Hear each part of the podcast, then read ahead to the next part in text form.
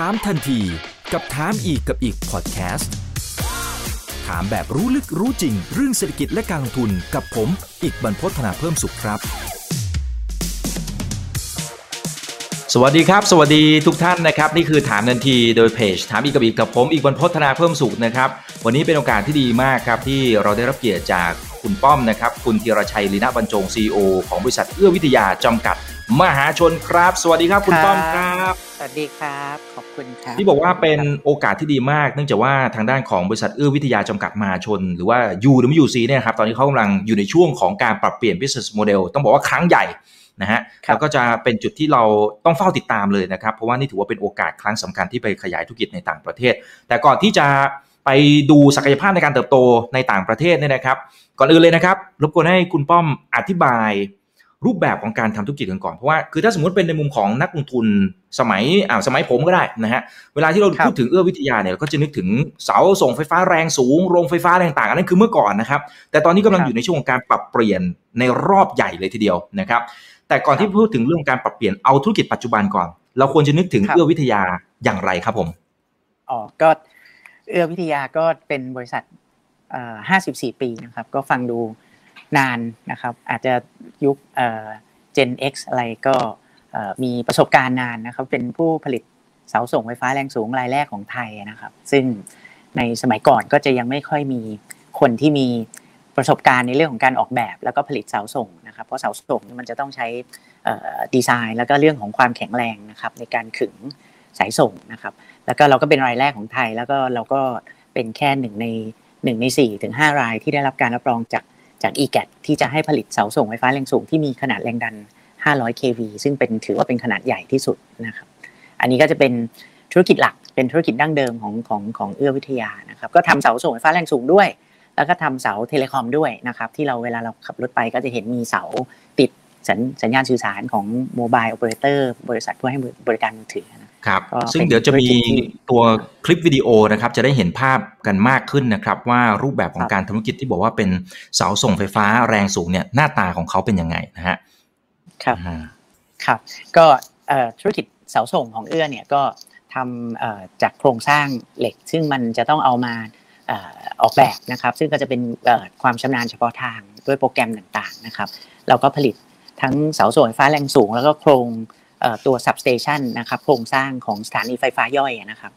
เอ่อโปรแกรมออกแบบก็จะเป็นโปรแกรมออกแบบชั้นนำระดับโลกนะครับที่ออกแบบพวก structure นะครับโครงสร้างดีไซน์ structure ต่างๆนะครับพวกนี้ก็ต้องได้รับการรับรองจากทาง e g a t นะครับ ส่วนลูกค้าเราก็จะเป็นลูกค้าแบบต่างประเทศนะครับในไทยด้วยต่างประเทศด้วยเพราะเป็น inter bid มีญี่ปุ่นมีเอ่ออินเดียนะครับมีเอ่อหลายประเทศนะครับ ส่วนเสา telecom ก็เป็นเสาที่เอ่อใช้สำหรับ ติดตั้งอุปกรณ์ส่งสัญญาณ พวก antenna ไมโครเวฟต่างๆนะครับก็จะมีเสาขนาดใหญ่ขนาดกลางนะครับ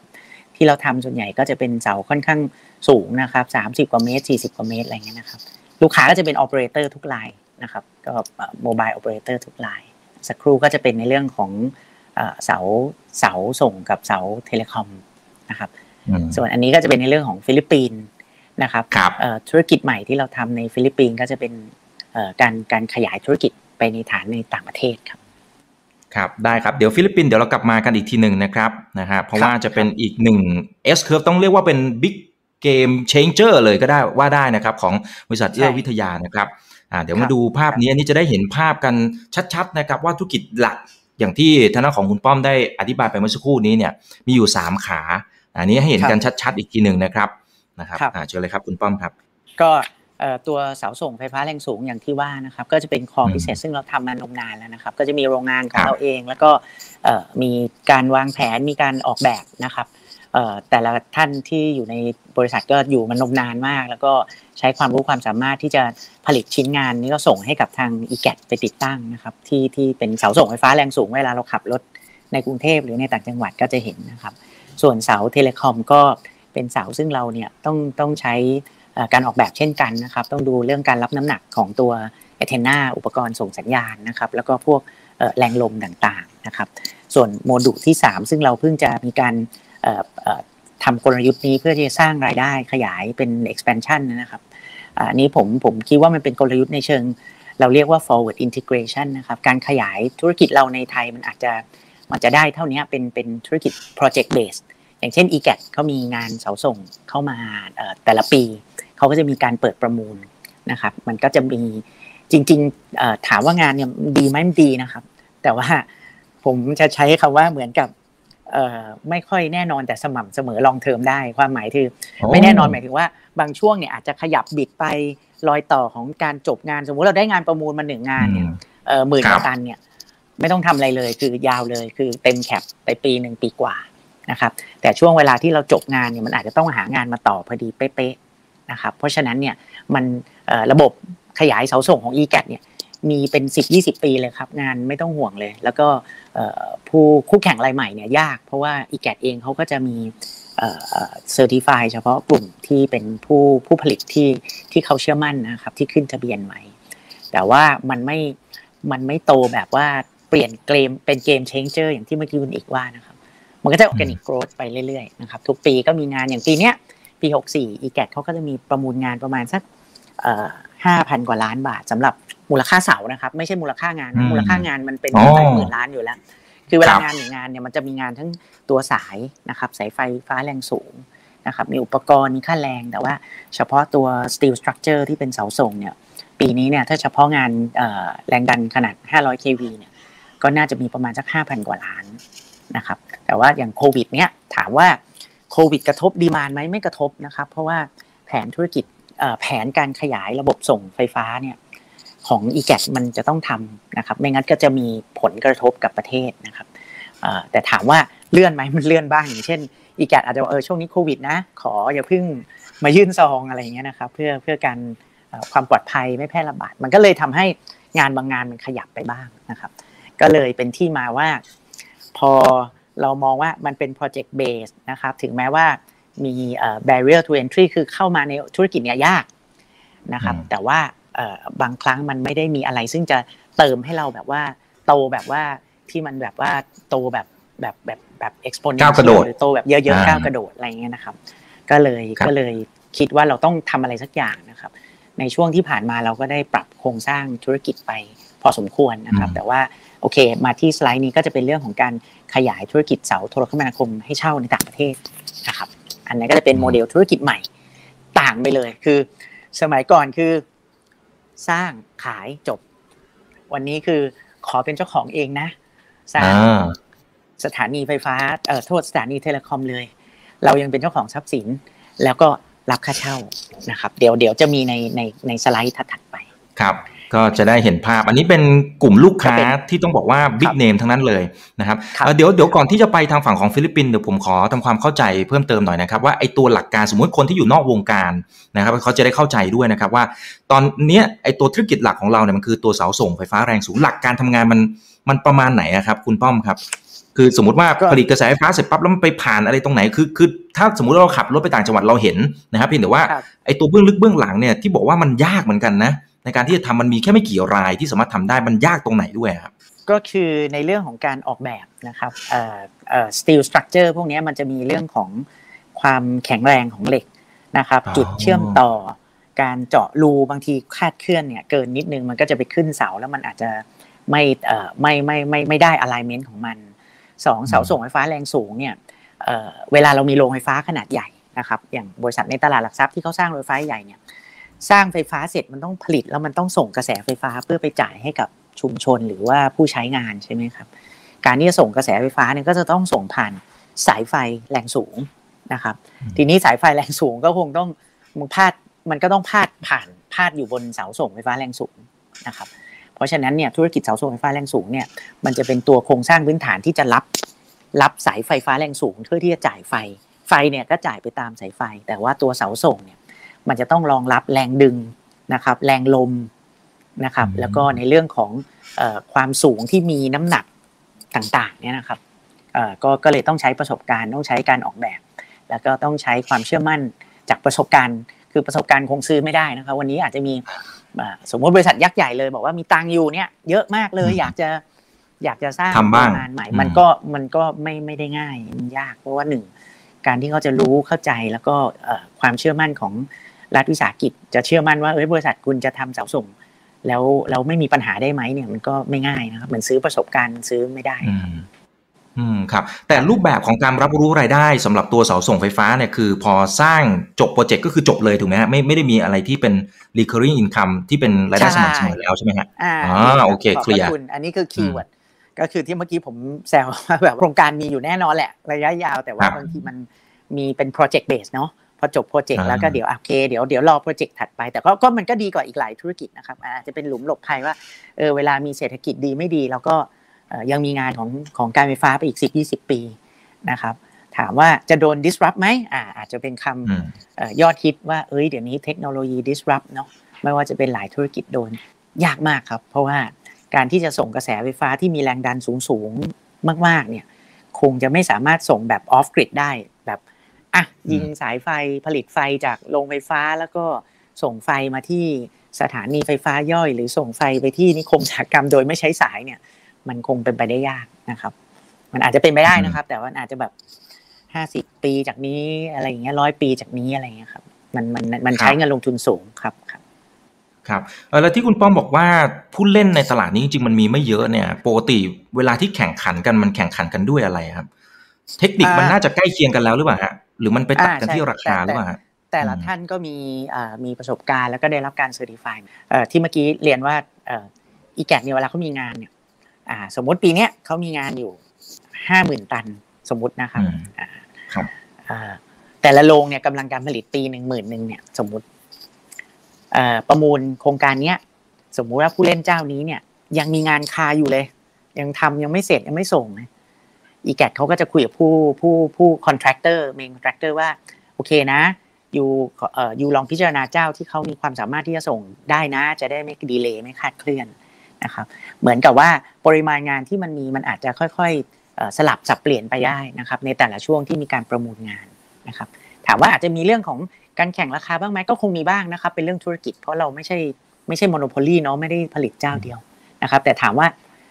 ก็ไม่กี่เจ้านะครับ ก็มีสี่ห้าเจ้านี้นะครับ ก็ก็แข่งขันกันไปตามตามภาวะของแต่ละช่วงเวลานะครับของธุรกิจครับครับอ่าโอเคครับ ก็พอจะเข้าใจธุรกิจในปัจจุบันแล้วนะครับทีนี้เดี๋ยวเดี๋ยวครับเราก่อนที่เราจะขยับไปที่ตัวธุรกิจใหม่ ซึ่งถือว่าเป็นธุรกิจที่มีศักยภาพในการเติบโตสูงมากๆนะครับเอาตรงนี้ก่อนแล้วกันนะครับ ว่าวิธีในการมองหาตัวธุรกิจใหม่ ที่เป็นการต่อยอด S curve นะครับก็คือการที่ไปมองหาเจอตัวที่ฟิลิปปินส์เนี่ยนะครับมีวิธีการมองหาจากอะไรครับ ความชำนาญเราหลักๆเนี่ยก่อนหน้านี้เราเคยเนี่ยฮะจากจะสไลด์เมื่อกี้เมื่อสักครู่เนี่ยนะครับ ก่อนหน้านี้นะครับ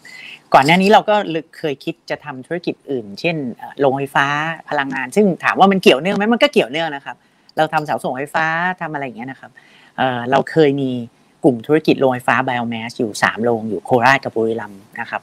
แล้วก็มีโรงไฟฟ้าไบโอแก๊สอ่าแล้วก็มีธุรกิจไม้สักที่กัมพูชา ซึ่งมันก็เกี่ยวเนื่องกับรีนิวหมดเลยเนาะแต่ถามว่า ในแต่ละโรงที่เราไปแอคควายมา มันก็คือไปไปไปเหมือนกับว่าไปซื้อกิจการมานะครับ มันก็เป็นโรงที่มี PPA อยู่แล้ว แล้วก็เราก็มารีเขาเรียกอะไรมามาปรับปรุงนะครับ สภาพ แต่ว่าบางโรงที่เราเอามามันอาจจะไม่ได้ซ่อมเสร็จตามที่กำหนด แล้วก็ประสิทธิภาพมันอาจจะไม่ได้นะครับ ความชำนาญแล้วก็เรื่องของวัตถุดิบนะครับ เพราะว่าโรงไฟฟ้าชิวมวลหลายท่านคงทราบว่ามันจะต้องพึ่งพิงเรื่องของ เอ่อเชื้อเพลิงชีวมวลพอสมควร มันไม่ใช่แค่เรื่องของปริมาณราคา มันมีความชื้นหลายอย่างนะครับ ก็เลยสองสามปีที่ผ่านมาเราอาจจะเราอาจจะเรียนรู้ตรงนี้มาเยอะว่าเราอาจจะทำไม่ถนัด อะไรไม่ถนัดเราก็ยอมรับไม่ถนัดไม่ถนัดก็อ่าผมเข้ามาดูตรงนี้ก็คิดว่า ก็ก็เสนอทางคณะกรรมการ แล้วก็บอกว่าขออนุญาตปรับโครงสร้าง restructure นะครับขอขอตัดนอนคอออกแล้วมันนอนคอนี่มันไม่ไม่ไม่ทำกำไรด้วยสร้างขาดทุนด้วยในบางโครงการ เราก็คิดว่าเอา เอาเนี้ยไปให้คนอื่นที่เขาถนัดทำแล้วก็กำไรเขาอาจจะมีบ้างเราเราเราเราเอาเงินตรงเนี้ยเซฟเอาไว้เพื่อจะไปลงทุนธุรกิจที่มีกำไรมากกว่า ก็จะเห็นว่ามันจะมีโรงไฟฟ้า biomass แล้วก็มีมีพืชพลังงาน biogas ที่ขอนแก่นนะครับแล้วก็มีธุรกิจไม้สักที่กัมพูชาไอ้สามโมดูลเนี่ยเราตัดขายทิ้งอ๋อไปหมดเรียบร้อยแล้วนะครับนะครับหยุดกิจการไปแล้วก็ขายไปด้วยอะไรเงี้ยนะครับ มันก็จะกลายเป็นตัวหลังปรับโครงสร้างที่เป็นสไลด์ถัดไปก็จะก็จะเห็นว่า มันก็จะมีแต่ตัวโมดูลซึ่งมีความชัดเจนว่าเอาละตัว UWC เองเนี่ยก็ทำเสาส่งไฟฟ้าแรงสูงกับเสา telecom ไปนะครับ ส่วนเอ่อไอ้ forward integration ที่เราจะขยายไปในต่างประเทศเนี่ยเราก็จะไปเป็นโมเดลธุรกิจที่เราจะไปเป็นเจ้าของ asset แล้วก็ให้เช่า ก็เลยเป็นที่มาแล้วก็ไปตั้งบริษัทชื่อ Sky Towers Infra อยู่ที่ฟิลิปปินส์นะครับ ก็ตั้งบริษัทนี้เรียบร้อยแล้วนะครับทำธุรกิจให้เช่าเสาโทรคมนาคมนะครับ ครับครับคือสรุปง่ายๆคือตอนเนี้ย สิ่งที่ทางด้านของคุณป้อมกำลังทำก็คือว่าเหมือนหยุดเลือดไหลอะนะฮะไอธุรกิจอะไรที่มันไม่ทำตังอะไรที่เราไม่ถนัดก็เอาออกไปซะนะฮะแล้วเราก็มีการปรับโครงสร้างใหม่เพื่อหาโอกาสในการเติบโตครั้งใหม่ อันนี้ก็ถือว่าเป็นอีกสิ่งหนึ่งที่ที่เราเรียนรู้จากวิธีคิดของผู้บริหารในยุคนี้นะครับต้องบอกว่ายุคนี้เนี่ยมันจะมีการเปลี่ยนแปลงวิธีคิดในการทำธุรกิจเยอะมากนะฮะอันนี้คือสิ่งหนึ่งละนะที่เราเรียนรู้ได้นะครับอะทีเนี้ย ในเรื่องของการขยายไปที่ฟิลิปปินส์หลายคนก็บอกว่าโอ้โหทำไมต้องเป็นฟิลิปปินส์นะฮะเพราะว่าอ่าคนที่ทำธุรกิจอย่างเงี้ยไอ้สถานีโทรคมนาคมอะไรต่างๆ มันมีตั้งหลายประเทศนะฮะทำไมถึงครับเล็งที่ประเทศฟิลิปปินส์ครับ ตรงนี้มันมีความเซ็กซี่ตรงไหนฮะอ่าฟิลิปปินส์เซ็กซี่ตรงไหนเซ็กซี่มากครับก็คือเอครับอคือที่มาเนี่ยคือประเทศฟิลิปปินส์เนี่ยมีประชากรเนี่ยร้อยสิบล้านคนนะครับ ก็ประมาณเซย์ซะแบบว่าเกือบเกือบสองเท่าของบ้านเรานะครับ ประมาณหนึ่งจุดแปดเท่าเอ่อ คุณอีกลองลองนึกนึกภาพว่า อ่าโอเค ตารางนี้ก็ดีครับ คือบรรทัดบนคือไทยแลนด์คือมีประชากร 70 ล้าน ฟิลิปปินส์มีประมาณ 110 ล้านนะครับ มีผู้ถือซิมผู้ใช้เบอร์มือถือนะครับพูดง่ายๆ เมืองไทยมี 90 กว่าล้าน ฟิลิปปินส์มี 170 กว่าล้านโอ้โห170กว่าล้านเบอร์นะครับ แล้วก็อืมมี Facebook Account เนี่ย เป็นอันดับสอง ของเอเชียตะวันออกเฉียงใต้ ซึ่งเอเชียเอเชียบวกเอเชียตะวันออกเฉียงใต้นะครับ ซึ่งเอ่อถามว่าเอ่อเป็นรองแค่อินโดนีเซียนะครับไอ้ในตัว Facebook Account อินโดอันดับหนึ่งฟิลิปปินส์อันดับสองแล้วเวลาที่เขาใช้เอ่อในการเข้าเอ่อมือถือเนี่ยมากกว่าบ้านเราอีกเมื่อเช้านี้ผมเอ่อชมข่าว ก็บอกว่าบ้านเราเนี่ยใช้มือถือนานอะไรเงี้ย ฟิลิปปินส์ชนะเรานะครับ ในเรื่องของการใช้มือถือยังมากกว่าพวกพวกเราอีกเหรอฮะจริงๆผมว่าคนใช่ไทยครับได้ใช้เยอะแล้วนะเอ่อถ้าผมจำไม่ผิดน่าจะคนไทยก็แปดเก้าชั่วโมงอะไรอย่างเงี้ยนะครับเอ่อแล้วก็ครับฟิลิปปินส์ก็เป็นสิบชั่วโมงเหมือนกันในหนึ่งโอ้วันโหนะครับแล้วก็เอ่อถ้าดูจากเอ่อดูจากเอ่อปริมาณ Facebook ของเขาเขาก็80กว่าล้านของเขาอันนี้คือกำลังจะบ่งชี้ว่าเอ่อน่าน่าสนใจตรงไหน เดี๋ยวมันจะเชื่อมโยงไปให้เห็นว่า เอ่อเราทำเสา telecom เนี่ยเราเรามองเห็นว่าในบ้านเราเป็นยังไง และบ้านเขาเป็นยังไงอันนี้เราพูดถึง user ก่อนในในเชิงของเอ่อ market driven ก็คือตัวตลาดมันมีการผลักดันที่มันจะต้องมีการใช้งานเอ่อเอ่อโทรศัพท์มือถือค่อนข้างเยอะนะครับ บ้านเขายังเหลือ 2G อยู่นะครับ 2G 3G อย่างนี้โอ้เกือบ30%ในขณะที่บ้านเราเนี่ย 2G ไม่ต้องพูดแล้วไม่มี 3G นี่เหลืคอรับน้อยแบบน้อยน้อยน้อยมากนะครับ เพราะฉะนั้นเนี่ยเอ่อความเติบโตที่เขาต้องการใช้เอ่อ data นะครับการ improve speed ต่างๆเขามีสูงมากนะครับก็อันนี้ก็เป็นความเซ็กซี่หนึ่งถ้าไปดูสไลด์ถัดไปนะครับที่มาของอันของการที่เขาเกิดข้อจำกัด คือสมัยก่อนเขามีโทรศัพท์มือถือสองลาย ถ้าบ้านเราขออนุญาตนะครับ ก็มีแค่สามเจ้าก็เหมือนกันคล้ายๆกันบ้านเราก็มี AS กับ True เอ่อ AS กับ d t แทพอประชากรเขาเยอะมีมีความต้องการใช้งานเยอะ แล้วก็มีปัญหาเรื่องความช้าไม่ครอบคลุมเนี่ย รัฐบาลก็ทนไม่ไหว แล้วมันทนการเรียกร้องไม่ไหว แล้วมันก็เป็นในเรื่องของเหมือนกึ่งกึ่งๆประชานิยม ซึ่งเขาจะต้องดูแลโครงสร้างพื้นฐานด้าน telecom บ้านเขานะครับเขาก็เปิดประมูลเลยนะครับ ให้รายที่สามเข้ามาครับเอ่อรายที่สามเนี่ยเป็น China Telecom ซึ่งเป็นรัฐวิสาหกิจใหญ่มากเป็นยักษ์ใหญ่ของของของของของจีนนะครับ ก็เข้าไปแล้วก็ประมูลได้สัมปทานมือถือรายที่สามบ้านเขาประมูลก็เอ่อเอ่อสิ่งที่ China Telecom ก็ได้คลื่นความถี่เนี่ย เขาก็ได้ตั้งแต่ 700เมกะเฮิรตซ์ไปถึง 3,500นะครับก็ทำ 4G 5G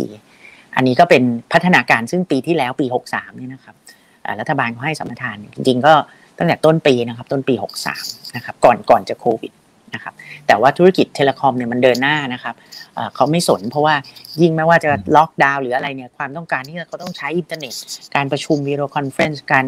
เอ่อเอ่อเรียนทางไกล medical ต่างๆ เนี่ยเขายิ่งต้องใช้เยอะขึ้น รัฐบาลเนี่ยเขาจะให้ special tax เลย ใครที่กำลังเดินทางไปเอ่อก่อสร้างหรือไปทำธุรกิจเกี่ยวกับโทรคมนาคมเนี่ยเขาให้มี special pass เนี่ยก็คือตำรวจอนุญาตคุณออกจากบ้านได้ไปได้อะไรอย่างเงี้ยนะก็ก็เลยเป็นที่มา พอพอพอการสนับสนุนตรงนี้เกิดมันออกเป็นนโยบายนะครับก็ออกเป็นกฎหมายเลยนะครับ ก็คือหนึ่งเอ่อให้สัมปทานโทรศัพท์มือถือรายสามสองครับเนี่ยเปิดอืมเอ่อเขาเรียกออกเป็น ถ้าบ้านเราก็เป็นเหมือนกับพระราชบัญญัติพระราชกำหนดออกเป็นเขาเรียกอ๋อ common tower policy คือเอ่อต้องให้มีการสร้างเสาโทรคมนาคมร่วม common tower ก็คือเสาร่วม แปลว่าในการสร้างเสาหนึ่งเสาเนี่ยเอ่อผู้ให้บริการมือถือจะต้องมาติดตั้งเอ่ออุปกรณ์บนเสานี้แล้วห้ามสร้างแข่งกัน แปลว่าถ้ามันมีเสาอยู่แล้วนะครับ ห้ามเจ้าอื่นมาสร้างแข่งนะมันอาจจะลงทุนซ้ำซ้อนด้วยนะครับเขาก็อยากจะให้การลงทุนนี้ไปกระจายด้านการขยายโครงข่ายกับสัญญาณ ก็เลยออกออกออกนโยบายมา ซึ่งเกื้อเกื้อสนับสนุนมาก บางคนถามว่าไปลงทุนต่างประเทศมีความเสี่ยงไหมเออผมเชื่อว่ายังมีหลายประเทศในเอเชียตะวันออกเฉียงใต้ซึ่งมีความเสี่ยงสูงกว่านะครับ เราเราอาจจะมองเรื่องพม่าสมมติอะไรเงี้ยนะครับ แต่ฟิลิปปินส์เนี่ยมีก็มีความแข็งแรงทางด้านการเมือง แล้วก็การลงทุนมีสูงมาก อย่างหลายบริษัทในบ้านเราก็เข้าไปนะครับปูนซิเมนต์ไทยนะครับเข้าไปในฟิลิปปินส์ข้อดีอันนึงคือ เขาไม่ค่อยมี local manufacturing เขาไม่มี ไม่มีภาคการผลิตอยู่ในท้องถิ่นเขา ส่วนใหญ่เขาจะนำเข้าหมดเลยนะครับเขามีประชากรเยอะแต่ว่าการผลิตสินค้าอุปโภคบริโภคพื้นฐานโครงสร้างพื้นฐานวัสดุก่อสร้างเขามีน้อยมากนะครับ SCG บ้านเราก็ไปที่นู้นเดี๋ยวตอนท้ายผมจะเล่าให้ฟังว่า SCG ก็เป็นเป็นพี่เลี้ยงเป็นคนที่เราจับมือกันในการทำเซอร์วิสบางอย่างร่วมกันยังไง เลยทำให้ฟิลิปปินส์นะครับในสไลด์นี้ก็เขียนว่าเป็นประเทศสิบหนึ่งในสิบอันดับ ของโลกในช่วงนี้ที่มีการลงทุนด้าน telecomนะครับสูงสุดนะครับนะครับ แล้วก็ถ้าดูในใน bar chart ครับครับเดี๋ยวผมขออนุญาตแทรกนิดหน่อยนะครับ คือคือการที่อย่างเมื่อกี้ที่คุณป้อมเนี่ยบอกนะครับว่าคนฟิลิปปินส์เนี่ยเขาใช้มือถือเยอะแล้วซิมการ์ดเนี่ยโอ้โหมากกว่าเราเนี่ยแทบจะเท่าตัวเลยเนี่ยนะฮะแต่ในขณะเดียวกันเรื่องของการลงทุนพวกโครงสร้างพื้นฐานที่เกี่ยวข้องกับโทรคมนาคมมันดูจะจะยังไม่ได้ครอบคลุมอะไรมากมายนะอย่างนี้แสดงว่า ความเร็วอินเทอร์เน็ต หรือค่าใช้จ่ายพวกค่าเน็ตมันก็น่าจะแพงมาก หรือเปล่าอันนี้ อันนี้แค่เป็นสมมติฐานที่ที่พยายามจะนึกตามนะฮะถูกต้องครับ เพราะว่าสองรายแรกก็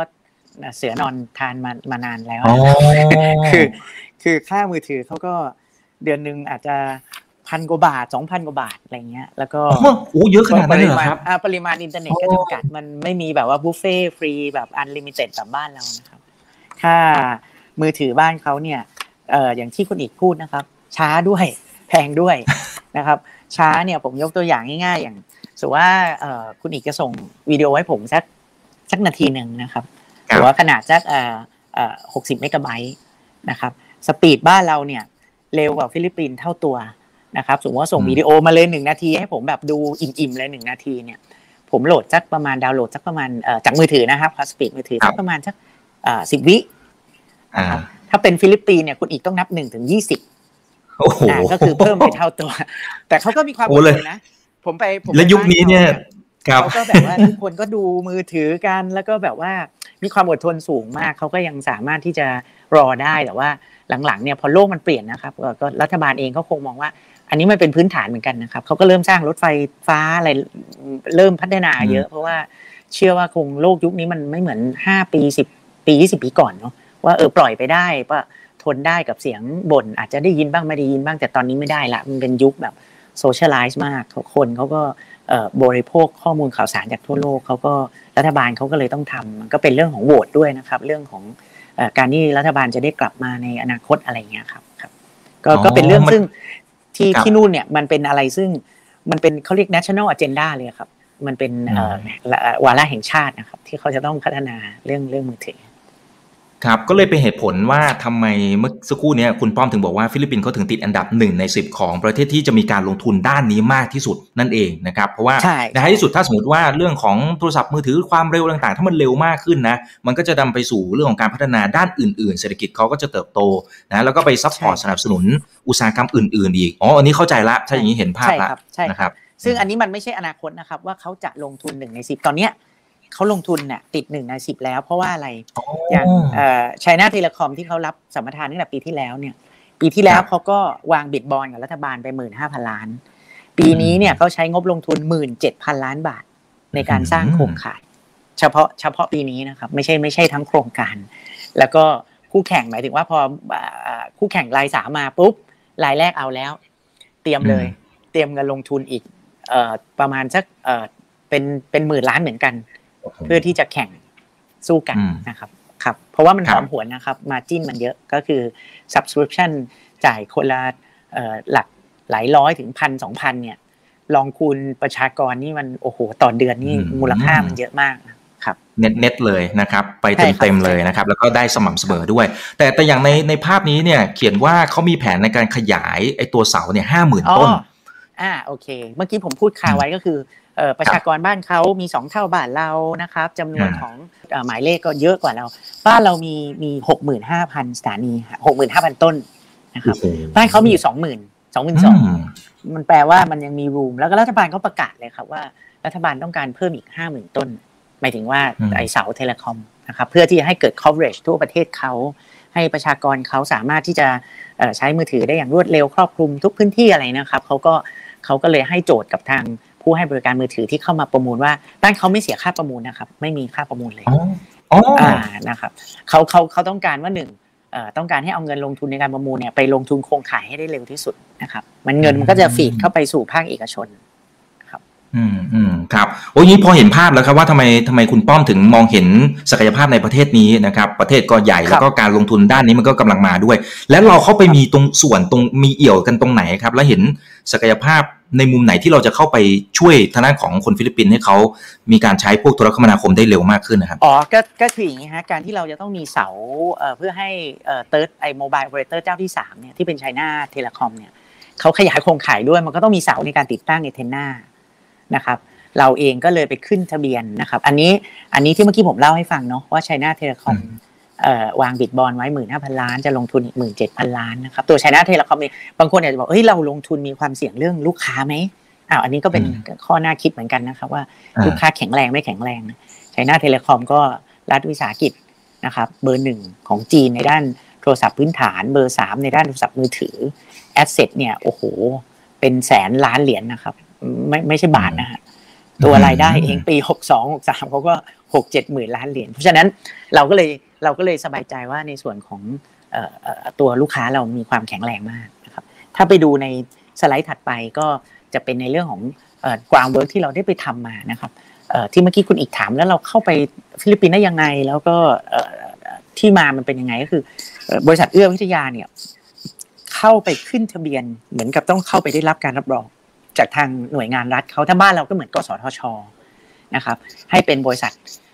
common tower ที่ที่ฟิลิปปินส์ที่บ้านเขาก็เรียก Independent Tower Company นะครับก็เป็นบริษัทผู้ให้บริการเสาโทรคมนาคมที่เป็นอิสระนะครับ แล้วก็เราเองก็พอเข้าไปแล้วก็ดูอยากมีเพื่อนร่วมร่วมประเทศนะครับ แล้วก็ได้ พี่เลี้ยงที่ดีเป็น SCG นะครับก็น่ารักมากทีมงาน SCG ก็ไปตั้งบริษัทชื่อมาริวาซาสยามเซรามิกส์เราก็ใช้บริการ SCG ในด้านคลังสินค้าการขนส่ง IT corporate secretary ต่างๆนะครับก็ได้รับ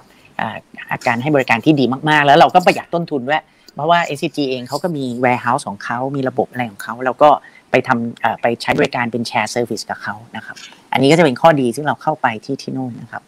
แล้วก็ ต้องอขอบคุณมีผู้ใหญ่ช่วยแนะนำสนับสนุนกันนะครับ แล้วก็มีเราก็ไปเปิดบัญชีธนาคารแบงก์กรุงเทพที่นู่นอะไรเงี้ยครับก็จะมีสาขาอยู่ที่มะนิลานะครับ อันที่ 3 ก็คือเราก็ไปตั้งบริษัทที่นู่นเลยชื่อ Sky Towers Infra ที่ฟิลิปปินส์นะครับ แล้วก็เราก็ได้ได้เริ่มสร้างเสาโทรคมนาคมร่วมเราได้สร้างตำนานไว้ที่ฟิลิปปินส์นะครับ เราได้สร้างเสาโทรคมนาคมร่วมรายแรก เสาแรก ในฟิลิปปินส์นะครับที่ตอนเหนือของเกาะลูซอนนะครับก็อันนี้ก็เป็นที่มาที่ที่ที่ผ่านมาครับ ซึ่งจริง ๆ เดี๋ยวมีภาพเป็นวิดีโอตรงนี้ด้วยนะครับ ใช่นี่ฮะใช่ครับอ่านี่ฮะนี่นี่คือภาพที่ไปเซ็นสัญญา ใช่ครับใช่ครับ กับกับทางเอ่อเหมือนประธานกสทชเขานะครับในในในปีก่อนแล้วอันนี้ก็เป็นข้อมูลของ China Telecom ที่เมื่อกี้ผมเล่าให้ฟังนะครับ ว่าเป็นรัฐวิสาหกิจอันดับหนึ่งแล้วก็มีความแข็งแรงด้านรายได้ อันนี้เป็น business model นะครับ ก็เราก็สร้างเสาเราเป็นเจ้าของเสาแล้วเราก็ให้เช่า 25 ปี กับโทรศัพท์3ราย ผู้ให้บริการโทรศัพท์มือถือ3รายอืมอืมครับครับสิ่งที่เราเราทำตรงนี้เดี๋ยวอาจจะรบกวนให้คุณป้อมช่วยอธิบายหน่อยนะครับว่าผมเข้าใจว่าเราต้องมีการก่อสร้างที่ประเทศไทยถูกไหมฮะแล้วเราก็ส่งออกไปที่ทางฝั่งของฟิลิปปินส์คือเรามีโรงงานที่เราทำเสาส่งไฟฟ้ากับเสาโทรคอม telecom อยู่แล้วใช่ไหมครับ เราก็ผลิตที่นี่นะครับแล้วก็ออกแบบมีความสูงมีแรงลมอะไร แล้วก็มีความชำนาญอยู่แล้ว เราผลิตเสร็จเนี่ยเนื่องจากเหล็กมันก็จะเป็นคอลัมน์เป็นชิ้น แล้วก็ใส่ตู้คอนเทนเนอร์ไป มันก็จะได้น้ำหนักแบบค่าขนส่งมันก็จะไม่ได้แพงนะครับเพราะเหล็กมันมีน้ำหนักที่ที่ที่เยอะอยู่ใส่ตู้คอนเทนเนอร์ไป แล้วก็ก็ขนส่งไปที่ไซต์งานแล้วก็ประกอบที่นู่นเนี่ยเราต้องสร้างเขาเรียกตัวเซลล์ไซต์เนี่ยนะครับก็คือต้องปรับสภาพต้องต้องต้องสร้างฐานรากนะครับ ที่จะรองรับแรงลมนะครับแล้วก็น้ำหนักต่างๆ สร้างไฟ LED สร้างรั้วให้ผู้ให้บริการมือถือเข้าไปสะดวกเตรียมเรื่องอุปกรณ์พื้นฐาน สายฟงสายไฟไฟฟ้าอะไรเงี้ยนะครับให้เขาแล้วที่เหลือเขาก็คือเขาก็จะมาเช่าเราเช่าพื้นที่เราที่จะติดตั้งอุปกรณ์ข้างบนนะครับข้อดีอีกอันหนึ่งก็คือเราทำ financial protection เนี่ยเราทำเจ้าเดียวนะครับ แต่จริง ๆ ในหลักการของกฎหมาย แล้วก็รัฐบาลเขาสนับสนุนว่าในหนึ่งเสาเนี่ย อยากให้มีคนมาใช้มากกว่าหนึ่งนะครับ เพราะฉะนั้นเนี่ยในอนาคตเนี่ยหลังจากเราสร้างเสร็จแล้วเราให้เช่าแล้วเนี่ยจริง ๆ เรามี PO ก่อนเช่าด้วยนะครับ ความหมายคือทุกเสาที่เราสร้าง เรามี PO แล้วเราค่อยสร้าง เราไม่ได้สร้างสถานีโทรคมนาคม แล้วก็ไปวิ่งเอ้ยจะหาลูกค้าที่ไหนไม่ไม่ใช่ แปลว่าวันนี้เนี่ยเราเราได้รับการขึ้นทะเบียนและ บริษัทมือถือเนี่ยก็ต้องวิ่งมาหาเราเฮ้ยเขาต้องการ lat long ตรงนี้ต้องการจุดตรงนี้ตำแหน่งตรงนี้เป็นกลยุทธ์เขาเขาจะต้องส่งสัญญาณตรงนี้ ก็ไป mark ที่กันเลย ต้องการกี่สิบ site ในช่วงเดือนนี้อะไรอย่างเงี้ยครับก็ก็ก็ไป mark กัน แล้วเราก็ได้ PO มา เราก็สร้างสร้างเสร็จเราก็ข้อดีอันนึงก็คือเก็บค่าเช่าล่วงหน้ามาเลยปีนะครับครับครับเพราะฉะนั้นความเสี่ยงในการทำธุรกิจมันก็จะน้อยลง ในการหารายได้เนี่ย มันจะปิดเลย ปิดความเสี่ยงเลย เพราะว่าทุกเสาของเราได้มาล่วงหน้าว่าเรามี PO แล้วใช่ครับ ใช่ครับ อื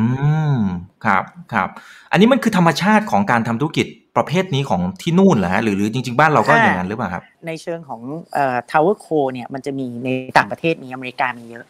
tower co จะมีอยู่สองสามแบบก็คือหนึ่งเป็น independent ก็คืออิสระเลยก็คือเราไม่ได้เป็นผู้ให้บริการมือถือ เราไปสร้างแล้วก็มือถือมาเช่านะครับมี tower co อีกประเภทหนึ่งก็คือว่า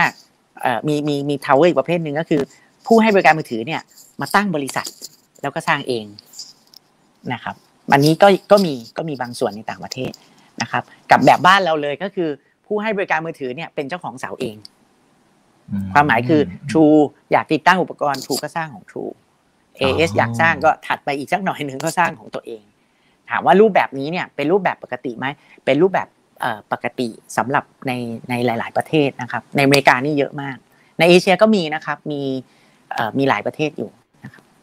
ในมาเลเซียในในในอินเดียในอะไรเงี้ยครับมีครับครับแล้วเมื่อกี้ที่ที่คุณป้อมบอกว่า พอเราได้ตัว PO PO เหมือนคำสั่งซื้ออะไรประมาณนี้ถูกไหมฮะ จริง ๆ เราจะมีสัญญาเช่าคลุมไว้ตอนแรกก่อนแล้วเขาก็จะมีทีโอมาว่าเขาจะอยากได้จุดไหนยังไงสมมติว่าอยากได้จนถนนบางนาตราดนะรามินทรานะ จังหวัดนี้นะเชียงใหม่นะอะไรเงี้ยครับเราก็ค่อยสร้างครับครับ ซึ่งหลังจากนั้นพอเราได้มาล่วงหน้าหนึ่งปี แต่หลังจากนั้นเราจะได้เป็นค่าเช่าเข้ามาทุกๆปีเลยก็เป็นรายปีเหมือนกันครับ ก็คือมันคือค่าเช่าตั้งแต่แรกเหมือนกันครับสมมติว่าคุณอีกสร้างเสร็จเดือนพฤษภาพฤษภาก็ได้ค่าเช่าไปเลยสิบสองเดือนล่วงหน้า พอไปถึงพฤษภาปีหน้าก็ได้ค่าเช่าอีกสิบสองเดือนล่วงหน้านะครับ มันก็จะเป็นมันก็จะช่วยแคชฟลูเราในระดับหนึ่งครับ อันนี้ก็คือเกิดจากการเจรจานะครับ แล้วก็ในสัญญาเช่าก็จะระบุไว้สิบห้าบวกสิบก็คือยี่สิบห้าปี แล้วก็ทุกปีก็จะสามารถขึ้นค่าเช่าได้ตามอินฟลชันเรทอะไรเขาจะมีระบุไว้เลยครับครับเอ่อซึ่งระบบของที่นู่นนะครับ เวลาที่เขาจะที่เขาจะเลือกนะครับว่าเนี่ย ให้ทางฝั่งของบริษัทเราเนี่ยไปทำให้เขานะคือเราต้องเข้าไปประมูลด้วยไหมครับ หรือว่าเขาดูละเฮ้ยบริษัทเราเนี่ยโอ้มีประสบการณ์นู่นนี่นั่นอะไรก็ก็เลือกเราเลยมันมันเป็นรูปแบบไหนครับมันมันเป็นรูปแบบที่ว่าตัวเราเนี่ยจะต้องได้รับการผ่านการพิจารณาจากกสทช บ้านเขาก่อนกสทช บ้านเขาเนี่ยเขาก็จะดูว่าหนึ่งเรามีประสบการณ์ในการทำเสาไหมความชำนาญปริมาณเสาเราต้องส่งข้อมูลเยอะมากเลยนะครับ เพื่อที่จะเซอร์ติฟายผ่านกสทช พอหลังจากผ่านกสทช ปุ๊บเนี่ย เราก็ประกาศตัวเองว่าเป็น Independent Tower Company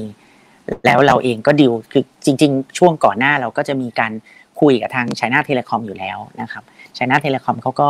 รู้อยู่แล้วว่าเราเป็น Independent Tower Company เขาก็คือเงินลงทุนเขาความชำนาญเขาเขาจะไปลงกับการสร้างเครือข่ายสัญญาณให้ครอบคลุมนะครับ ส่วนธุรกิจเสา รัฐบาลประกาศ Common Tower Policy เขาก็ เขาก็ honor ตรงนั้น เขาก็เช่ากับคนที่เป็น Independent Tower Company นะครับ เพราะฉะนั้นบริษัทมือถือเขาก็จะรู้แล้วแหละว่าใครใครใครได้รับการรับรอง ที่เหลือก็คือเราก็จะมีlocal partner ที่ดีในการที่จะต้องไป acquire พื้นที่อะสมมุติว่าเราอยากได้พื้นที่ตรงนี้อะขนาดเท่านี้เราสามารถหาให้เขาได้ เราก็สร้างให้เขาแล้วเขาก็จ่ายค่าเช่าก็ติดตั้งอุปกรณ์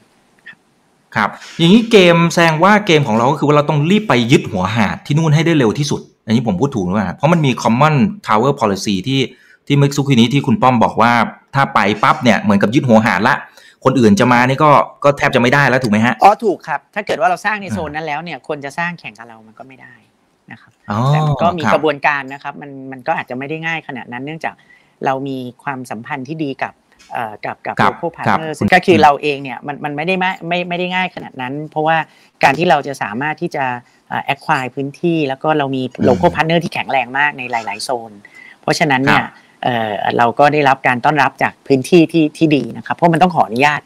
ขออนุญาตพื้นที่มันเหมือนบ้านเราก็อาจจะมีจังหวัดมีอบต มีขออนุญาตก่อสร้างอะไรเงี้ยซึ่งตรงนี้เราเราเรียนรู้มาเยอะเราทำการบ้านมาเป็นปีแล้วนะครับ แล้วเราก็มี local partner ที่แข็งแรงมากครับโอ้คำถามเข้ามาหลายอันเดี๋ยวผมขออนุญาตดึงขึ้นมาก่อนเลยนะครับ ผมว่าน่าสนใจเขาบอกว่า อย่างปริมาณที่คุณป้อมบอกว่า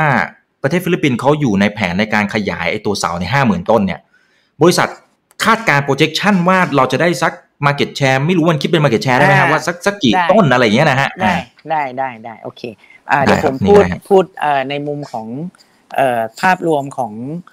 ความต้องการเขาเนี่ยรัฐบาลเขาประกาศต้องการห้าหมื่นต้นอ่าโอเคเนี่ยนะครับคือเราเนี่ย projection ไว้ conservative มาก conservative คือหนึ่งเออเหมือนประมาณตนนะครับ ว่าเงินลงทุนมันก็ต้องใช้ในระดับหนึ่งนะครับเดี๋ยวผมจะเล่าให้ฟังว่าว่ามันใช้เงินลงทุนประมาณไหน คือในแต่ละปีเนี่ยเมื่อกี้ที่ผมเรียนว่าตัวบริษัท China Telecom เนี่ยเขาก็ต้องสร้างให้ได้อย่างน้อยหมื่นต้นแหละนะครับในในสามปีสี่ปีเนี้ยเพื่อที่จะแข่งให้เร็วที่สุดนะครับในขณะที่ฟิลิปปินส์เดิมเนี่ยเขามีอยู่สองหมื่นกว่าต้นใช่ไหมครับถ้าภายในสองสามปีนี้ China Telecom เจ้าเดียวนะครับเขาต้องการสร้างเพิ่มอีกหมื่นต้น แปลว่าประมาณสักปีหนึ่งเขาต้องการสักอย่างน้อยสักสามพันต้นนะครับโดยประมาณนะโดยประมาณ เราโฟกัสไว้ปีนี้ครึ่งปีหลังเนี่ยเราได้สักร้อยสี่สิบพอนะครับปีหน้าสองร้อยสี่สิบปีถัดไปสองร้อยสี่สิบ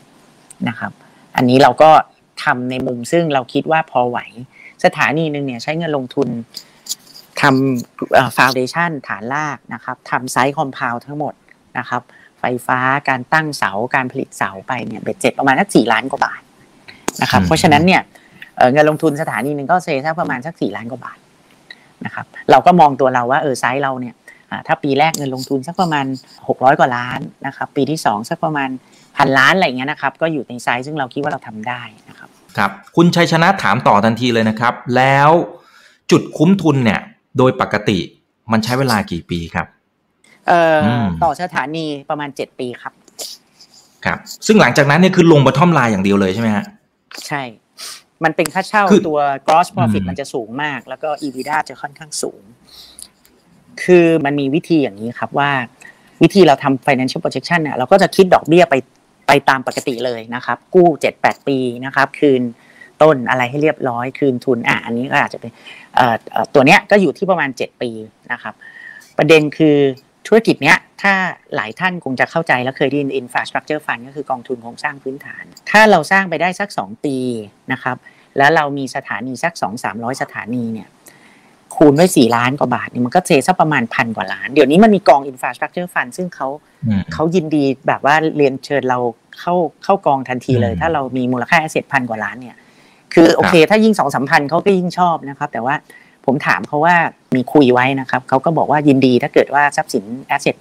ที่ประมาณสักพันกว่าล้านก็เข้าได้นะครับ เราก็มองว่าโอเค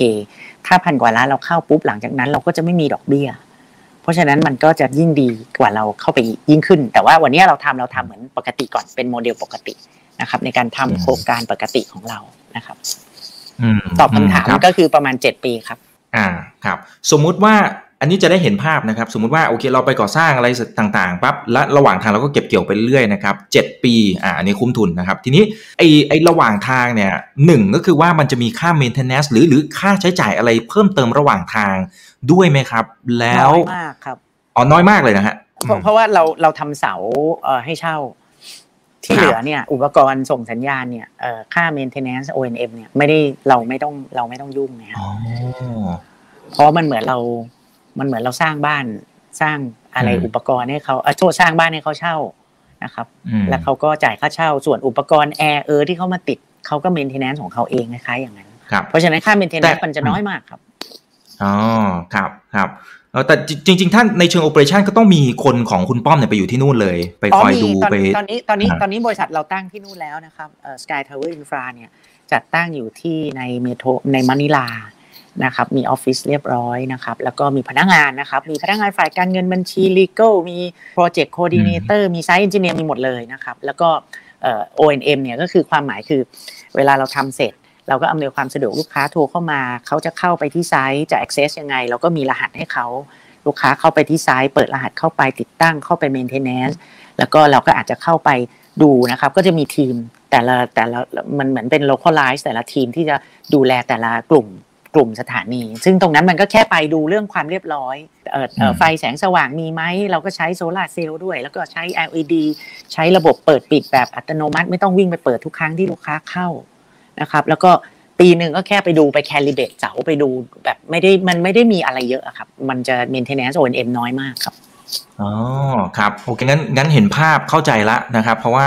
ถ้าสมมติว่าเราพ้น 7 ปีปั๊บเนี่ยโอ้โหแทบจะลงบนท่อมไลน์แล้วก็เก็บได้ตลอดอะนะฮะเราเติมเงินหมายว่าแคชฟลูมันจะไหลเข้าบริษัทตลอดเลยนะนี่คือความสวยงามของ business model นี้นะครับ คุณสมชายนะ บอกว่าจะรับรู้รายได้เนี่ย คิวไหนนะฮะที่จะเห็นแบบเม็ดเงินบาทแรกเลยนะครับ ค่าเสื่อมทางบัญชีเนี่ย มันคิดยังไงนะในในในเชิงงบการเงินนะครับ โอเค ก็จะปันผลเมื่อไหร่เอาเอาค่อยๆทีละอย่างแล้วกันนะฮะ รับรู้รายได้เมื่อไหร่ค่าเสื่อมเป็นยังไงครับผมรับรู้รายได้คือ cash flow เนี่ยเราอาจจะได้รายได้ล่วงหน้าหนึ่งปีนะครับ แต่ในทางบัญชีก็ต้องรับรู้รายได้เป็นค่าเช่าทุกเดือนนะครับ แล้วก็ในส่วนของ depreciation ก็แล้วก็คิดตามสัญญาเช่านะครับ ถ้าเรามีสัญญาเช่า 25 ปีเราก็สามารถ depreciate ได้ 25 ปี เพราะว่าพวกเสาสวยฟ้าแรงสูงเสาเทเลคอมเนี่ย ที่โรงงานเราเราชุบเขาเรียก galvanize นะครับชุบเอ่อชุบกันสนิมมันอยู่ได้สี่ห้าสิบปีนะครับ แล้วก็แล้วก็ในลักษณะโครงสร้างทางวิศวกรรมกับตัวโครงสร้างเอ่อเอ่อตัวเสามันก็อยู่ได้นานนะเพราะฉะนั้นในเชิงของการหักดีพีก็หักได้ยี่สิบห้าปีครับอ๋อครับครับแต่ในเมื่อเราทำธุรกิจอย่างอันเนี้ยเราได้สัญญา 25 ปีอ่ารวมรวมที่มันต่อไปแล้วเนี่ยนะครับ25 ปี ในเชิงรายได้โอเค มันเข้ามาสม่ำเสมอ แต่ว่า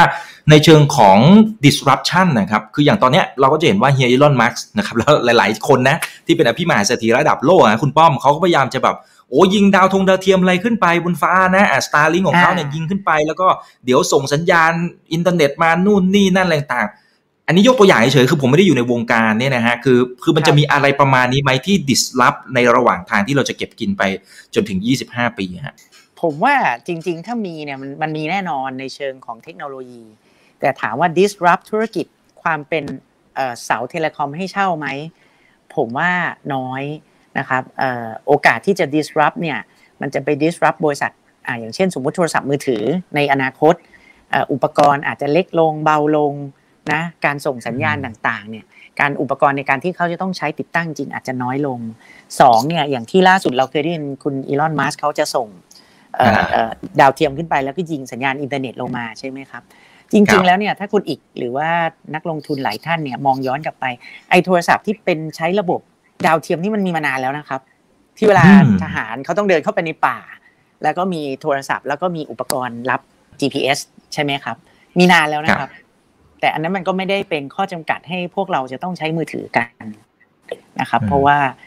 ผมเชื่อว่าที่ที่ที่มันจะมีการพัฒนาการไปเนี่ย มันอาจจะมีผลกระทบบ้าง ซึ่งมันอาจจะเป็นผลกระทบในบางในบาง area ในบางธุรกิจ มันคือ telecom นะครับ แต่ว่ามันเป็น part หนึ่งของ telecomอาจจะเป็น disrupt บริษัทที่เขาทำเหมือนรถยนต์อย่างนี้ก็ได้ครับคุณอีก รถยนต์มันไม่มีทางหายไป มันมีแต่ว่าผู้ผลิตตัวไดสตาร์ท อาจจะลำบากขึ้น ผู้ผลิตใดต่างๆ ที่มันเกี่ยวเนื่องกับตัวเครื่องยนต์สันดาปเนี่ยอาจจะลำบากขึ้น แต่ยังไงมันก็คือต้องมีรถยนต์ใช้ ผมมองอย่างนั้นนะครับครับอืมอืมครับ โอเค อีกท่านหนึ่งเขาบอกว่าการที่คุณลูกค้าของเราเนี่ยนะเป็นบริษัทยักษ์ใหญ่จากทางฝั่งของจีนนะครับเขาไม่ใช้หัวเว่ยเหรอฮะแทนที่จะใช้เราอ่าหัวเว่ยหัวเว่ยเขาใช้อุปกรณ์ เขาใช้อุปกรณ์หัวเว่ยนะครับเราเราคือโครงสร้างพื้นฐานที่เป็น site complete และเป็นสถานี แล้วก็มีเสาโทรคมนาคม แล้วทาง China Telecom เขาก็อุปกรณ์หัวเว่ยมาติดตั้ง คือโลกนี้อุปกรณ์ส่งสัญญาณมือถือมันก็จะมีหลักๆนะครับหัวเว่ย Ericsson อะไรก็ว่าไปนะครับโนเกียอะไรเงี้ยนะครับสมมติว่าเขาใช้หัวเว่ยก็เอาหัวเว่ยนั่นแหละครับที่เป็น antenna เป็นอุปกรณ์ส่งสัญญาณมาติดมา mounting บนเสาเรา เราไม่ได้ไปแข่งกับหัวเว่ยนะครับ ในทางกลับกันนะครับคนละส่วนมันคนละส่วนมันกลับกันเนี่ยมันมีการต่อยอดธุรกิจ telecom ซึ่งผมอาจจะยังไม่ได้บอกตอนนี้นะครับ ซึ่งเราถ้าเรา lay groundwork เราไปปูพื้นฐานขนาดนี้เนี่ยมันมี step สองซึ่งเราจะคิดอะไรที่ต่อยอดเกี่ยวกับ telecom ได้แต่ว่า วันนี้ผมเอาเอาเท่าที่เราคิดว่าเรามีความ solid หนักแน่นเกี่ยวกับธุรกิจนี้นะครับมามาทำให้มันแข็งแรงก่อนนะครับเสา telecom ที่ไปทำฟิลิปปินส์เนี่ยตอนเนี้ยที่เป็นของเราเลยเนี่ยนะฮะกี่ต้นครับ นะฮะเออเดี๋ยวในภาพจะมีอยู่คือเราทำเสาต้นแรกไปนะครับ ก่อนที่จะมีช่วงของล็อกดาวน์โควิด แล้วก็เราก็เชื่อมั่นในเรื่องของ business model แล้วนะครับ เราก็เลยสร้างอีก 8 สถานีตอนนี้กำลังสร้างอยู่ครับ อันนี้คือแห่งแรกนะครับ อยู่ที่จังหวัดอีลคอสนะครับ ก็อยู่ที่คายันอยู่อยู่ภาคเหนือนะครับ อันนี้เราสร้างเสร็จแล้วนะครับเป็นเสาต้นแรก เดี๋ยวในวิดีโออาจจะมีมีมีมีให้ดูนะครับ ส่วนอีก 8 สถานีเราก็กำลังสร้างอยู่นะครับ ก็น่าจะเสร็จประมาณสักเดือนมิถุนานะครับ โดยประมาณนะครับมีแปดสถานี เพราะฉะนั้นถ้าเรามีมีเงินทุนหมุนเวียนในการที่จะลงทุน เราก็สามารถที่จะสร้างได้ตามแผนให้ได้เยอะขึ้นนะครับ ครับครับเออที่คุณป้อมบอกว่าปีนี้เดี๋ยวเราตั้งเป้าว่าร้อยสี่สิบสถานีเนี่ย อันนี้คือคือเราเราพร้อมหมายถึงว่าเราได้เงินล่วงหน้ามาหนึ่งปีอะไรเรียบร้อยแล้ว แล้วพร้อมที่จะเดินหน้าเลยหรือเปล่า ในส่วนหนึ่งเนี่ยเราก็พยายามหาหาวิธีที่เราจะต้องหาฟันดิ้งนะครับ ทั้งในส่วนของ Equity ของเราเองนะครับอันนี้ก็เป็นวิดีโอที่เราขออนุญาตนิดนึงนะครับ เป็นวิดีโอซึ่งเราไปสร้างเสา Common Tower ต้นแรกของประเทศฟิลิปปินส์นะครับ ก็มีประธานกสทช ไปร่วมงาน แล้วก็มีไชน่าเทเลคอมไปนะครับมีผู้ให้บริการมือถือรายที่สามเขาก็ไป โอเค ก็ถามว่า ความที่เราได้ทำกันบ้านกับการที่เราไปสร้างรากฐานแล้วก็ไปศึกษาความเป็นไปได้มาจนถึงจุดที่เราอิ่มตัวแล้ว มั่นใจแล้วไม่ใช่อิ่มตัว มั่นใจแล้วเราถึงเราถึงมามามามาเปิดธุรกิจตรงนี้ให้ทราบนะอันนี้เป็น SCG นะครับที่เราที่เราร่วมกับเขาในการทำเรื่องของขนส่งและคลังสินค้าโลจิสติกความพร้อมของเรามีในระดับหนึ่งแต่ถามว่าทุกโครงการต้องมีเงินลงทุนหน้าที่ของเรานะครับของกรรมการกับฝ่ายบริหารก็คือต้องหา ครงการที่มันสร้างผลกำไรที่ดี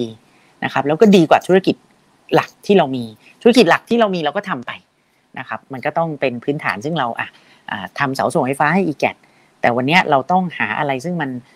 เอามามา top up ให้มันได้ได้กำไรได้รายได้ที่มันเยอะขึ้นนะครับ ก็อันนี้ก็เป็นเรื่องซึ่งเราก็คงจะต้องหาแหล่งเงินทุนนะครับ ไม่ว่าจะเป็นทางกลไกของตลาดนะครับ หรือแม้กระทั่งในเรื่องของ debt financing เราก็มีคุยกับทาง ทาง local bank ที่ฟิลิปปินส์อยู่เหมือนกันนะครับ ซึ่งเขาเองเขาก็กำลังมองเราอยู่เหมือนกันว่า เราพร้อมที่จะเดินหน้าและ แต่ว่าในเชิงของโครงสร้างของเราเนี่ยเป็นยังไงนะครับ debt to equity เราเป็นยังไงนะครับ เราตอนนี้เราอยู่ในช่วงของการปรับโครงสร้าง debt to equity ให้มันต่ำลงมานะครับจากจากสามเหลือหนึ่งอาจจะไม่เหลือศูนย์จุดกว่าถึงหนึ่งต่อหนึ่งอะไรนะครับ อันนี้ก็เป็นหน้าที่ของเราที่เราต้องปรับในทุกด้านนะครับ ไม่ว่าจะเป็น operation ภายใน กลยุทธ์ในเชิงการทำธุรกิจ หรือแม้กระทั่ง restructuring financing model ที่เราที่เรากำลังจะวางตัวเองเพื่อไปทำธุรกิจอันนี้ มันเหมือนเราเห็นโอกาสดีแล้ว ที่เหลือคือความพร้อมนะครับของของทางด้านการเงินนะครับ คุณบดินบอกว่าตอนนี้ธุรกิจนี้มันมีคู่แข่งกี่รายนะที่แข่งกับคุณป้อมเนี่ยนะฮะที่อยู่ฟิลิปปินส์เนี่ยแล้วอะไรที่เป็นจุดเด่นของเราบ้างครับตอนนี้บริษัทที่ได้รับการ certify มีเพียงประมาณสัก8-9 บริษัทนะครับ8-9 บริษัทเนี่ยถ้าเทียบกับ ปริมาณความต้องการเสาอีก4ี่ห้าหมื่นสถานีในช่วง4ี่ห้าปีจากนี้มันก็ผมเชื่อว่าไอ้ที่เราทำ projection ไว้เนี่ยมันก็ไม่ได้เยอะนะครับ เราทำ projection ไว้แค่ครึ่งปีหลังนี้เราคาดว่าถ้าเราหาเงินทุนอะไรได้เรียบร้อยเนี่ยเราก็อาจจะสร้างสักประมาณ 140 สถานี ปีหน้าสักประมาณ 240 ปีถัดไปสัก 240 ในโมเดลเราทำ forecast ไว้ประมาณสัก 620 ต้น แค่นั้นเองครับ จากจากความต้องการของเฉพาะ ตัวบริษัทเจ้าที่สามเนี่ยก็ประมาณเป็นหมื่นต้นนะครับ อย่างเบอร์หนึ่งเบอร์สองเนี่ยเรามีโอกาสที่จะไปสร้างให้เขาด้วยไหมครับ แน่นอนแน่นอนครับ เราเราจริง ๆ เราได้รับการรับรองเป็น approved vendor จากอีกเจ้าหนึ่งแต่ว่าขออนุญาตยังไม่ได้ยังไม่ได้เปิดเผยนะครับ เพราะว่าเป็นเป็นโมเดลอีกอันหนึ่งซึ่งเราต้องต้องคุยทีละเจ้านะครับครับ คุณชาตพัฒกับอีกท่านหนึ่งนะครับ คุณโรดนะ ก็กังวลเรื่องของต้นทุนนะครับ เช่น ราคาเหล็กที่มันขึ้นมาเนี่ยกระทบกับต้นทุนไหมนะครับ แล้วก็ราคาทองแดงด้วยนะครับ อีกท่านหนึ่งนะครับเออราคาทองแดงไม่ได้มีผลอะไรกับเรานะครับ ส่วนราคาเหล็กเองเนี่ยในเชิงของ business model เนี่ยเอื้อเนี่ยผลิตเสาโทรคมนาคม ขายไปที่โครงการที่ฟิลิปปินส์โครงการฟิลิปปินส์เนี่ยซื้อนะครับ ซื้อแล้วก็ทำโครงการเขาเรียกสร้างสถานีแล้วก็ให้เช่า ราคาที่เราเขียนเอาไว้ในโมเดลเนี่ยเป็นราคาซึ่งแน่นอนก็คือต้องต้องต้องไม่ได้ทำให้บริษัทผู้ผลิตก็คือตัวบริษัทแม่เนี่ยขาดทุนนะครับเราก็ต้องเผื่อในเรื่องของ buffer ของไอความ fluctuation ของราคาเหล็กไว้พอสมควรอยู่แล้ว แต่ผมเชื่อนะว่าช่วงนี้ที่ราคาเหล็กมันผันผวนแรงๆ มันน่าจะเป็นระยะไม่ยาวนะครับมันมันมันมันมันมันขึ้นแบบเยอะไม่ไม่ไม่ปกติ ทั้งทั้งที่ demand มันก็ไม่ได้ ไม่ได้ไม่ได้เยอะอะไรขนาดนั้นในช่วงเศรษฐกิจโลกนะครับ แต่ธรรมดาในช่วงเศรษฐกิจหรือว่ายุคสมัยนี้มันก็มีเรื่องของการเก็งกำไรในเรื่องของคอมมอดิตี้นะครับก็ก็ก็ก็ขึ้นอยู่กับแต่ละธุรกิจที่ต้องใช้วัตถุดิบตรงนั้นก็ต้องไปบริหารให้ดีในแต่ละช่วงครับ อืมอืมครับ แต่ถ้าสมมติเจอช่วงที่มันขึ้นมาหนักหนักจริง ๆ แล้วสมมติมันยาวมากๆ คือในมุมนักลงทุนมันจะต้องถามในในกรณีที่มันอาจจะ worst case scenario เนี่ยนะฮะคือ เราสามารถขยับไปไปคุยกับเขาแล้วขยับราคาขึ้นได้ถูกไหมฮะ คือในเชิงของ buffer ของต้นทุนเหล็กเนี่ย มันเป็นเพียงแค่ประมาณสักไม่ถึงห้าสิบเปอร์เซ็นของราคาเสารวม แล้วก็เป็นเพียงน่าจะประมาณไม่ถึงสามสิบเปอร์เซ็นของต้นทุนในการสร้างสถานีทั้งหมดนะครับ เพราะฉะนั้นเนี่ยถ้ามีผลกระทบเนี่ยเราใส่ไว้ในตัว buffer ไว้อยู่แล้วในใน investment เอ่อตัวบัตเจ็ตของเรานะครับในโครงสร้างจะมี costing อยู่ครับ คุณพิเชษนะครับบอกว่าความเสี่ยงที่มันอาจจะทำให้ล้มเหลวเนี่ยมันมีความเป็นไปได้ไหมครับ มันมีเรื่องไหนบ้างนะแล้วเราปิดความเสี่ยงอย่างไร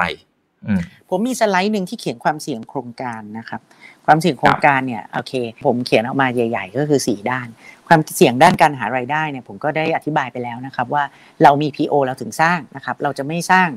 ที่ที่เรายังไม่มี PO นะครับอันที่ 2 ด้านลูกค้า ความเสี่ยงก็ต่ำมากเนื่องจากลูกค้าเราก็มีความแข็งแรงมากในเรื่องของสถานะทางการเงิน แล้วก็ประสบการณ์ในการทำธุรกิจโทรศัพท์มือถือนะครับความเสี่ยงด้านกฎระเบียบของรัฐเนี่ยอันนี้เขาออกเป็นเหมือนเป็นนโยบายแห่งชาติมันถอยไม่ได้ มันเหมือนสมมุติว่าเราจะไปลงทุนใน EEC ต่างชาติจะมาลงทุน แล้วบอกว่าเฮ้ยเดี๋ยวรัฐเขาไม่เอาแล้วเนี่ยผมว่ามันมันอาจจะยากมากนะครับอันนี้ก็เป็นเรื่องของเป็น national agenda นะครับที่ที่เขาเนี่ยถ้าไม่ทำถ้าเขาถอยเนี่ย แย่เลย คือตัวหนึ่งรัฐบาลก็แย่คนในประเทศเขาก็แย่ เพราะฉะนั้นเขาไม่มีความไม่มีเหตุผลอะไรที่เขาจะไม่ทำเพราะเงินลงทุนก็เป็น overseas investment ก็คือต่างชาติมาลงทั้งสิ้นเลย ผู้ให้บริการโทรศัพท์มือถือก็ majority shareholder ผู้ถือหุ้นใหญ่ก็เป็นต่างชาตินะครับไอตัว independent tower company ก็เป็นต่างชาติอะไรอย่างเงี้ยนะครับแล้วก็ในเรื่องของอัตราแลกเปลี่ยนเนี่ยเนื่องจากว่าเราเราก่อสร้างที่นู่นเราก็จ่ายเงินเป็นเป็น local currency นะครับรายได้เราก็เป็น local currency มันก็ mostly มันก็จะ match กันส่วนใหญ่มันก็จะ match กันนะครับก็เราก็พยายามดูเรื่องความเสี่ยงนะครับความเสี่ยงอาจจะมีเรื่องอะเอ่อเอ่อภัยธรรมชาติฟิลิปปินส์มีแรงแรงลมสูงมาก 300 กิโลเมตรต่อชั่วโมงอะไรเงี้ยซึ่งมันก็ไม่ได้เกินไปกว่าความสามารถทางวิศวกรรมโยธาทั่วไปนะครับ เราก็สร้างตึกสร้างอะไรมาตั้งเยอะเสาเทเลคอมเป็นเสาซึ่งมีน้ำหนักมีความโปร่งมีอะไร มันก็แรงรับแรงลมได้อะไรได้ก็ก็ ก็พยายามดูความเสี่ยงให้รอบ ๆ ด้านนะครับ ตอนนี้เราก็พยายามดูอยู่ แต่ว่าโครงการนี้ผมไม่ได้เพิ่งมาทำนะครับ ผมผมไปตั้งแต่ปี 2512 นะครับปี 2512 ปีแรกซึ่งตัวแทนของบริษัทต่างประเทศเนี่ยขอมาดูที่ที่บริษัทเราตั้งแต่ปี 62 แล้วนะครับ แต่เราก็ไม่ได้คุยรายละเอียดอะไรเพิ่มเติมเพราะเราต้องการทำให้มัน solid ปี 63 เราก็จัดตั้งบริษัทเราไปขึ้นทะเบียนอะไรเงี้ยแล้วก็ช่วงโควิดในช่วงเมษาถึงธันวา รัฐบาลเขากับตัว China Telecom เขาก็ขยายเวลา buffer ให้ 9 เดือนในการส่งมอบอะไรพวกนี้ครับก็เลยก็เลยมีเวลาพอมกรากุมภาที่ผ่านมาเราก็เลยเอาละเหมือนกับเริ่มละเริ่มเดินเครื่องกันอะไรเงี้ยนะครับวันนี้อาจจะที่นู้นอาจจะมีโควิดนะครับแล้วก็แต่ว่าการการสร้างโครงสร้างพื้นฐานด้านนี้รัฐบาลเขาสนับสนุนเต็มที่ทุกวันนี้ใช้งานเราก็ผู้รับเหมาก็ทำงานทุกวันนะครับวันนี้ผมก็ประชุม video conference ก็ก็เริ่มงานกันอยู่ก็ก็ไม่ได้ติดอะไรครับ อืมอืมครับคุณโรดนะฮะบอกว่าบริษัทจะเข้าไปลงทุนอะไรเกี่ยวข้องกับกัญชงกัญชาไหมฮะคงกำลังฮิตตอนนี้กำลังฮิตครับ ก็ขอให้คนที่เขาถนัดทำไปก่อนนะครับ ก็ตอนนี้เราขอโฟกัสเรื่องนี้ก่อนครับครับผม โอเค คุณเคมมี่นะครับ คุณคิมมี่บอกว่าฟังดูแล้วโครงการน่าสนใจมากค่ะ จุดดีของโครงการคืออะไรคะอ่าก็ผมสรุปง่ายๆ ก็คือจุดดีโครงการคือหนึ่งเรา รับ PO ก่อนนะครับก่อนจะก่อสร้างไม่มีความเสี่ยง รับค่าเช่าล่วงหน้านะครับ ช่วยเรื่อง cash flow ได้ดีนะครับ ให้เช่าได้มากกว่า1ลาย เพราะสัญญาเช่าเนี่ยไม่ได้ไม่ได้ฟิกว่าต้องเป็น exclusive ว่าจะต้องให้ให้เจ้านี้เช่าแล้วให้เจ้าอื่นเช่าไม่ได้